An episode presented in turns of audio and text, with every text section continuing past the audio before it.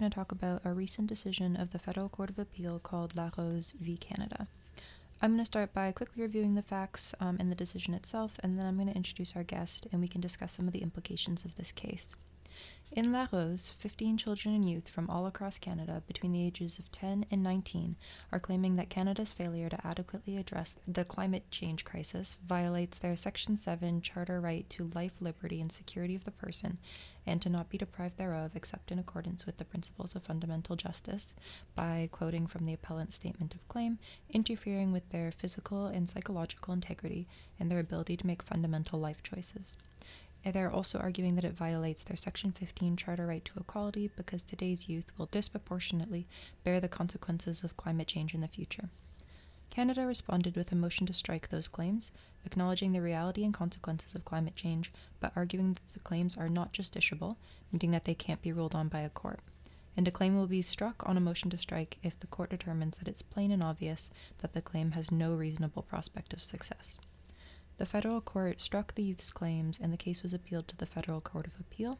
And in December, the Federal Court of Appeal released its decision stating that the claims were justiciable and striking both the Section 7 and 15 claims, but allowing the Section 7 claim to proceed to trial once the pleadings are amended. Okay, our guest today is Professor Chris Tollefson, who's a professor here at UVic Law and also has a law firm called Tollefson Law, uh, which is co counsel along with Arvay Finlay for the youth. Uh, welcome, Professor Tollefson. Thanks for having me. Uh, so let's start with justiciability. As explained by Justice uh, Rennie of the Federal Court of Appeal, a claim is non justiciable if it's unsuitable for judicial determination because the court lacks the institutional capacity, which means what the court can do, and the legitimacy, meaning what the court should do, to determine the issue.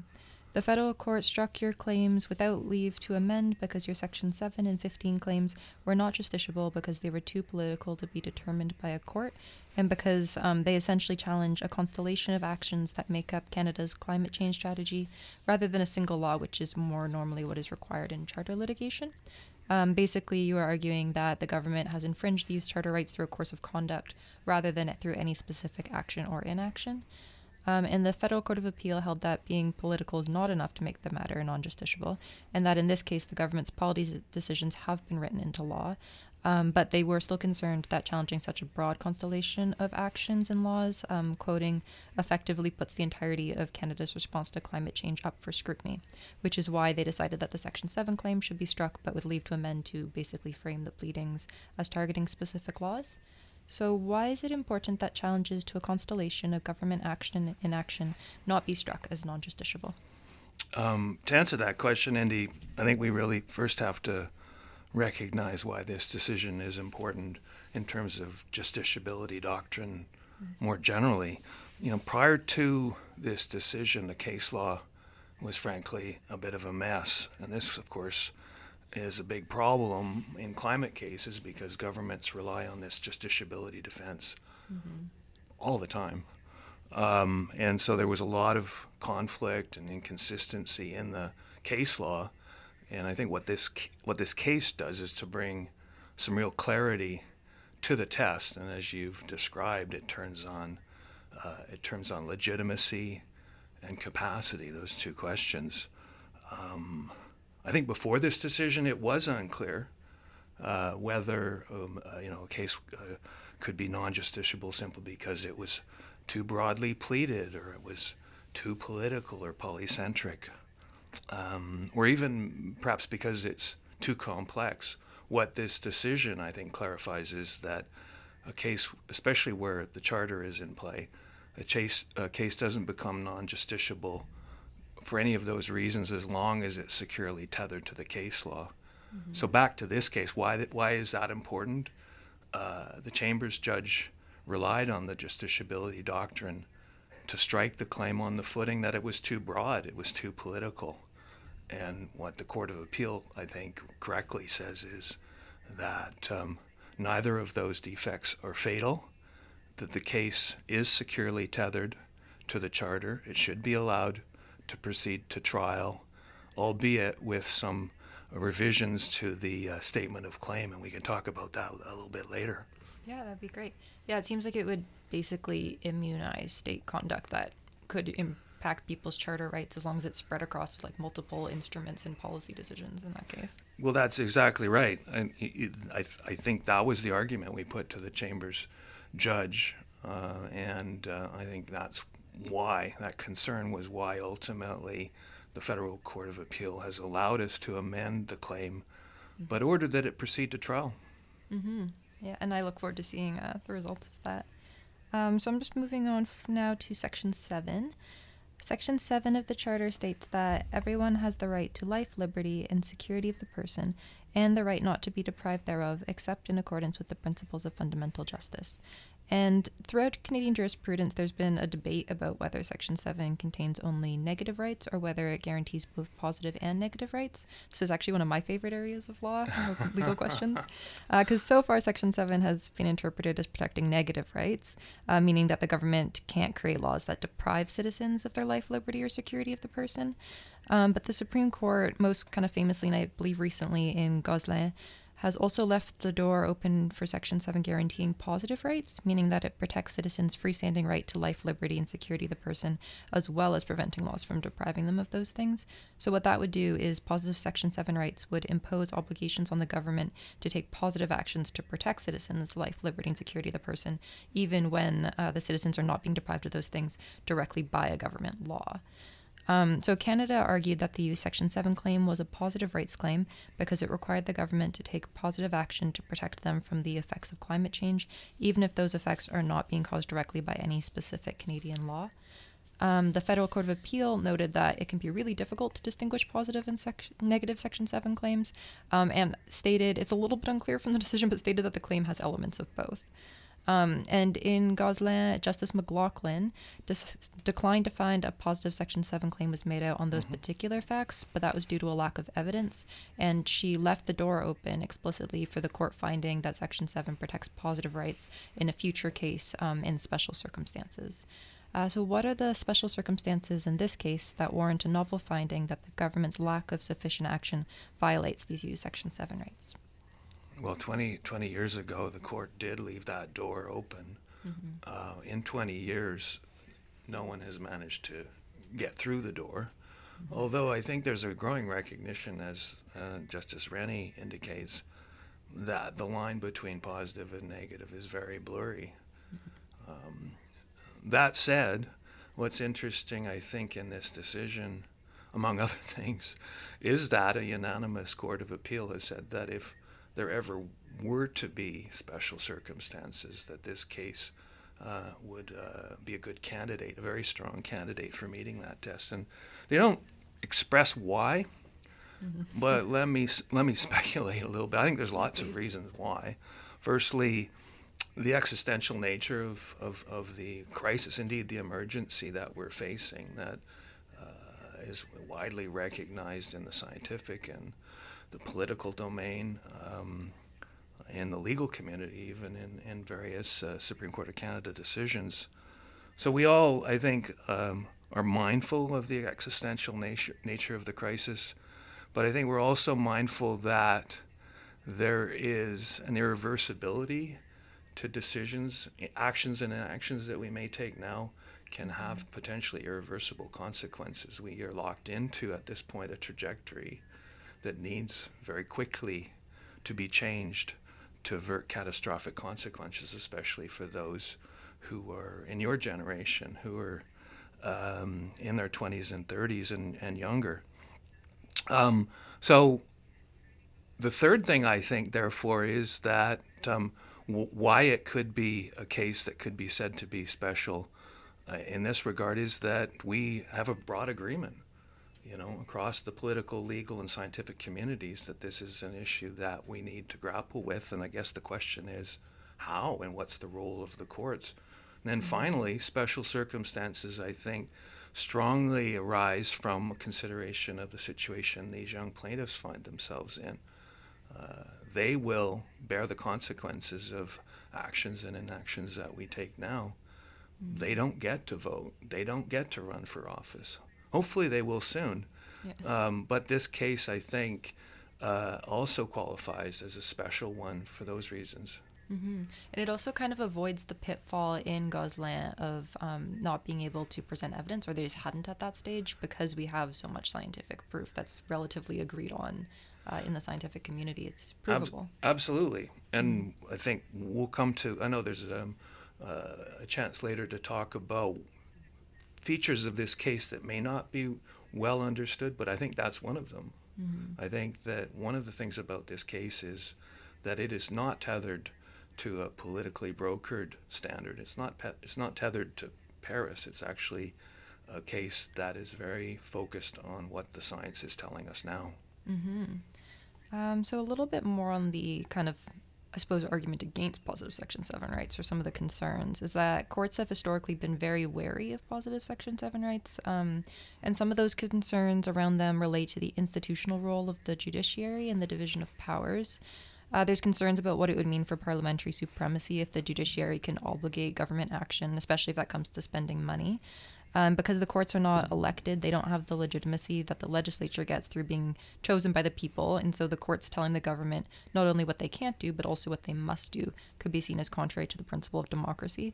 Uh, there's also concerns that the judiciary does not have the expertise or the context that they would need to make decisions about government policy because the government makes decisions about what actions to take or not take within the larger context mm-hmm. of debate and public consultation, understanding the larger picture of how the government is balancing its resources in the face of competing spending priorities. Um, and how difficult this is is exactly why this is my favorite area of law because it is really tricky. Um, so, in your opinion, are these legitimate concerns? And if so, how should they be addressed if a court were to recognize positive Section 7 rights? Well, they are legitimate concerns, but I would want to underscore that they're not concerns that just arise in the debate around positive and negative rights. Mm-hmm. I think they're pervasive throughout public law, through administrative law, constitutional law, charter law we have to um, have a theory, have an approach that makes sense in terms of protecting the separation of powers, respecting the roles of each branch of, of government. Um, and I, and I think we also have to recognize, as the court in, in this case recognizes, that um, uh, we're already imposing positive duties on government, at least in the criminal justice setting. Mm-hmm. Um, so Section 7 is ostensibly, uh, to many people's minds, about negative rights, but we're already imposing positive duties in that setting, and we can talk about that. Um, the court gives some good examples of that. Jordan being one. Absolutely. Yeah. Yeah. So I think uh, we clearly in Canada have a strong tradition of deference, judicial deference, to the kinds of decisions that are in play in this case. Um, but in cases like um, Dunsmuir and Vavilov, uh, I think the courts are expressing the notion that that that deference cannot be blind. It's not blind obedience. Mm-hmm. It has to be respect based upon some theory of the roles of these different of these different branches of government and uh, it's also, I think, a respect that has to be mindful of the context. So, where charter rights are implicated, I, I think different considerations apply, mm-hmm. um, as here, of course. So, um, my view, when you're squarely in the domain of the charter and where your theory is carefully tethered, or securely tethered at least, to uh, existing law, um, I think the courts have a very significant role to play. They should be very uh, reluctant to decline that role. Um, that doesn't mean that uh, deference or respect is out the window. Mm-hmm. I think it's important in every case to be mindful of that from start to finish. And I think it's in the remedial setting, we talk about remedy, that that can be especially important. And I think in our case, we have been mindful of that. And the remedy that we're arguing for is one that does respect the separation of powers, that does call upon the court to give leadership, to identify a standard, but to leave to the executive branch and people who are expert in that area to identify how to implement and to implement that standard. Mm-hmm. Do you want to get into that remedy a little bit or explain it for the audience? For sure. So, um, in our case, of course, this was filed in 2019 before there was a law um, that provided an umbrella for federal the federal government response, such as it is to climate change. Uh, we now have um, net zero legislation in place, which will become part of this lawsuit going forward. So, our, but our that meant that our lawsuit was not uh, archetypal in the sense we weren't seeking to strike down a law, as as we've talked about. It was a mm-hmm. challenge to a constellation of action and inaction over time, going back several several decades. Um, and that, uh, uh, in our view, makes a lot of sense rather than simply targeting uh, you know, to strike down a particular law. Uh, here, we wanted to shine a spotlight on why we got to where we are and what we need to do going forward. Mm-hmm. So uh, we we basically in this lawsuit, um, the remedy that is being sought uh, is, uh, on the one hand, declaratory, spotlighting, uh, the court finding that according to a standard that we have established we can say there has been a charter breach here. And then, secondly, because of the uh, record here, the government's failure over time successively to carry out the promises that it makes to deal with this situation, we have invited the court to consider an innovative remedy, which is to uh, order that a science based um, climate recovery strategy be implemented, setting targets based on the science that emerges from the trial, and then allowing for government uh, to uh, do its job, to, to deal with it, to do its share of tackling tackling the problem, while while the court remains seized, rem- remains uh, able to oversee this. Mm-hmm. Um, so that's basically the that's the approach that we've taken. The latter remedy is innovative, the former remedy is not. And uh, even if we're just seeking the former remedy, that would be, in our view, uh, adequate for this case to go ahead. Yeah, and I know that the uh, the at the federal court level, the judge um, expressed some concern about the court overseeing government action going forwards, keeping them seized of the case. Um, but as you say, it's not like it is the court's role to oversee government action. Just usually that's in the context of a case being brought before them rather than yeah. carrying on after. And it is very interesting. Yeah, absolutely. The chambers judge, on the first day of that hearing, before we'd even really made any submissions, indicated his concern about the remedy. Mm-hmm. And part of the reason he found it non justiciable was because of the remedy. But what the Federal Court of Appeal says in December is very interesting. They say that courts should be reluctant to prejudge the remedy it, that it shouldn't be a reason to decide that a case is non justiciable. Let's deal with the remedy when the evidence is in. Mm-hmm. If we have led a case that uh, lands uh, the court in a place where it is comfortable granting that remedy, so be it. But give us that chance. Yeah, absolutely. And especially because charter remedies are like the text of the charter is deliberately very vague on what they would be. Like there's a reason that 24.2 is so specific and then the other two are left very open and probably for exactly this situation where you can't necessarily foresee in 1982 like every remedy that will ever be needed. Yes, that's a very good point.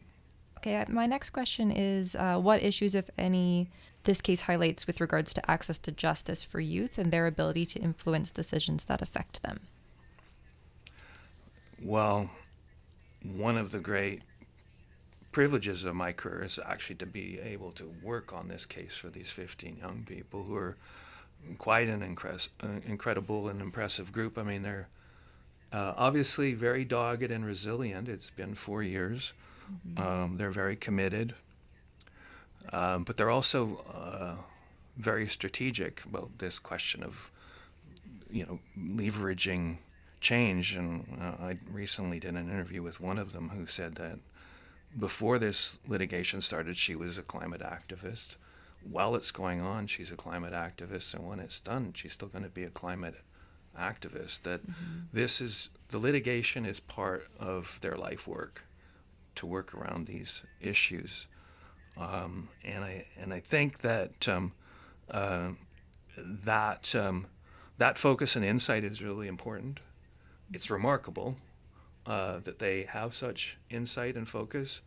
Um, and I think it really imposes on us as their lawyers uh, a, a, real burden, but also a confidence that they know what this is about, where this is going. And I, I guess one of the things that has occurred to me recently is that watching them do media, watching them talk about this uh, with us, uh, instills in me great confidence about the future.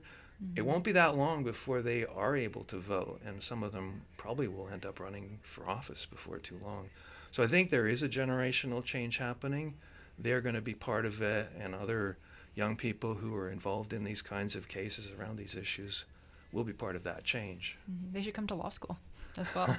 and some of them are. Yeah. There's at least two or three of them that are in law school now. Oh, that's great. yeah. So I think we discussed this a little bit earlier, but are there aspects of this case that you think are very important but often overlooked, like be it by, you know, the media, students, the courts? It's difficult in in the media or even in a courtroom. Uh, sometimes on a summary motion application um, to take the kind of dive that's needed to get the true insight that's necessary. Mm-hmm. One of the things that w- we're very clear about, the plaintiffs and their legal team are very clear about, is that uh, we feel there has been a deficit of, of real scientific discussion and understanding about these issues. Mm-hmm. We're kind of stuck in 2015 still around Paris, but it, you know, the Paris Agreement was modeled on data and scientific understandings f- from several years before that. Mm-hmm. So we're about a decade behind in terms of our public discourse. The gravity of of the emergency and what needs to be done, what the what the science is telling us, that desperately needs a venue to be brought forward. We're hoping that this case can be that venue. Mm-hmm. Yeah, that would be uh, that would be really interesting, especially when it takes so long. Like it's taken now five years just for a court to say that you can bring the case. So when you're dealing with situations where it takes you know a decade to get through all the courts in Canada, like they're always going to be working on a leg. Absolutely, and um, that's you know that's the quandary, isn't it? Mm-hmm. Um, we didn't think it was going to take four years to get where we are. Mm-hmm but we're we're on the same path that we thought we'd be on, so that's a good thing, I guess. Absolutely, um, and that leads well into my last question, which is, uh, what are your next steps in this case now? Well, it's interesting. The last uh, ten pages or so of the Federal Court of Appeals decision addresses this question: What are the next steps? Mm-hmm. Um, they hold that uh, while the claim is broad, that doesn't make it non-justiciable. At the same time, they do recognize that this has to go to trial. There has to be parameters. Uh, I think they also recognize that the evidence that we're proposing to lead now is, you know, that much further down the road. So we're going to have to revisit uh, with their directions uh, our pleadings. We're going to have to file a newly amended statement of claim. Mm-hmm. Uh, we're going to have discussions uh, clearly with the Crown about that. Uh, it will now have to address uh, the implications of the net zero legislation and other things that have happened. Um, we're confident uh, that we can bring this to trial. Our plaintiffs are ready, our science uh, is ready to go, um, but it will require some negotiations with the Crown and discussions about how to move it forward in an efficient way. Yeah, I suppose it's a bit new for everybody involved, so collaborative approach seems like it would be wise. And we're confident that we can um, stay on that course. Mm-hmm. Well, thank you very much, Professor, um, and thank you all for listening.